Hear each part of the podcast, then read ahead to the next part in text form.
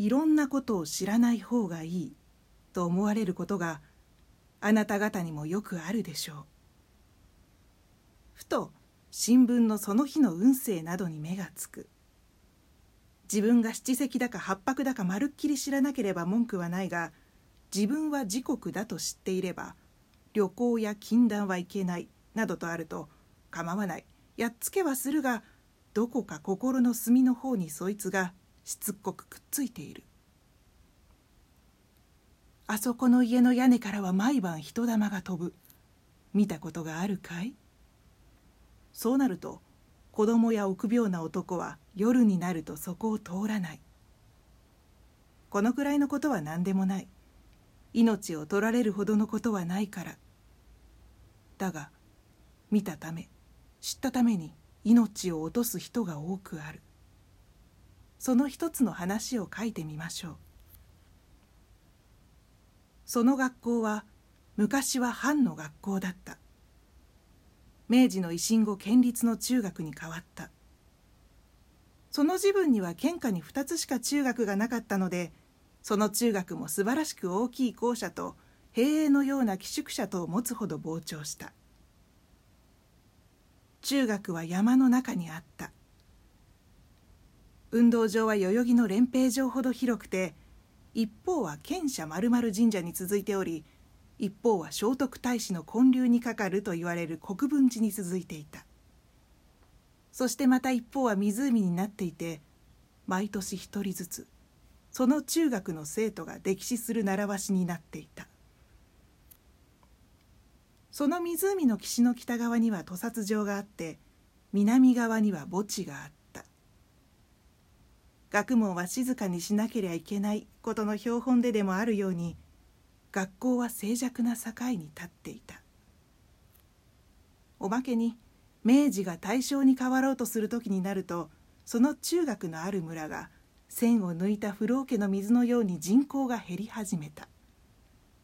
残っている者は旧藩の士族でいくらかの恩給をもらっている入りばかりになった。なぜかならその村は殿様が追い詰められた時に逃げ込んで無理にこしらえた山中の一村であったから何にも産業というものがなかった。で中学の存在によって繁栄を引き止めようとしたが困ったことには中学がその地方10里以内の地域に一度に7つも創立された。だいたい今まで中学が少なすぎたために県で建てたのが2つ。その当時衆議院議員選挙の猛烈な競争があったが一人の立候補が石炭色の巨万の金を投じてほとんどありとあらゆる村に中学を寄付したその数が5つ。そんなわけで今まで7人も一つ部屋にいた寄宿生が一度に2人か3人かに減ってしまった。その一つの部屋に深谷というのと安岡と呼ばれる卒業期の5年生がいた。もちろん部屋の窓の外は松林であった。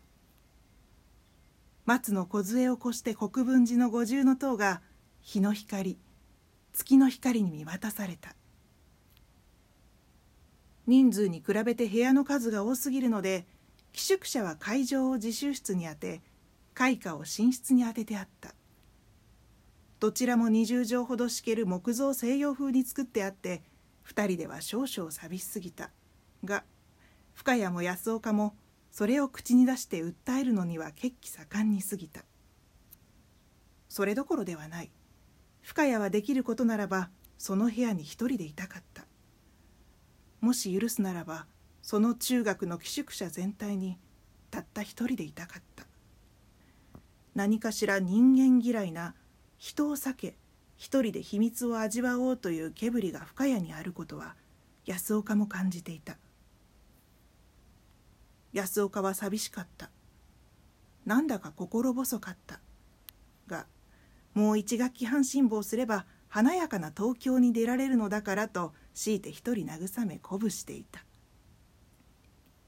10月の末であった。もう水の中に入らねばしのげないという日盛りの暑さでもないのに夕方までグラウンドで練習していた野球部の連中が泥と汗とを洗い流し勝は元気をも誇るために例の湖へ出かけて泳いだ。ところがその中の一人がうまく水中に潜ってみせたがうまく水上に浮かび上がらなかった。あまり推理の時間が長いので称賛の声羨望の声が恐怖の叫びに変わった。ついに野球の瀬子ちゃんが一人溺死した。湖は底もなく澄み渡った空を映して魔の色をますます濃くした。闘牛所の生き地のたたりがあの湖にはあるのだろう。一週間ぐらいはその噂で持ちきっていた。瀬子ちゃんは自分を飲み殺した湖の青黒い湖面を見下ろす墓地に永劫に眠った。白い旗がひらひらと彼の生前を思わせる応援旗のようにはためいた。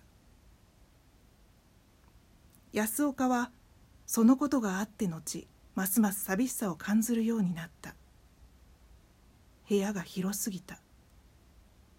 松が忍び足のようになった。国分寺の鐘が院にこもって聞こえてくるようになった。こういったふうな状態は彼をやや神経衰弱に陥れ睡眠を妨げる結果に導いた。彼とベッドを並べて寝る深谷はその問題についてはいつも口を冠していた。彼にはまるで興味がないように見えた。どちらかといえば深谷の方がこんな不気味な寂しい状態からは先に神経衰弱にかかるのが死闘であるはずだった。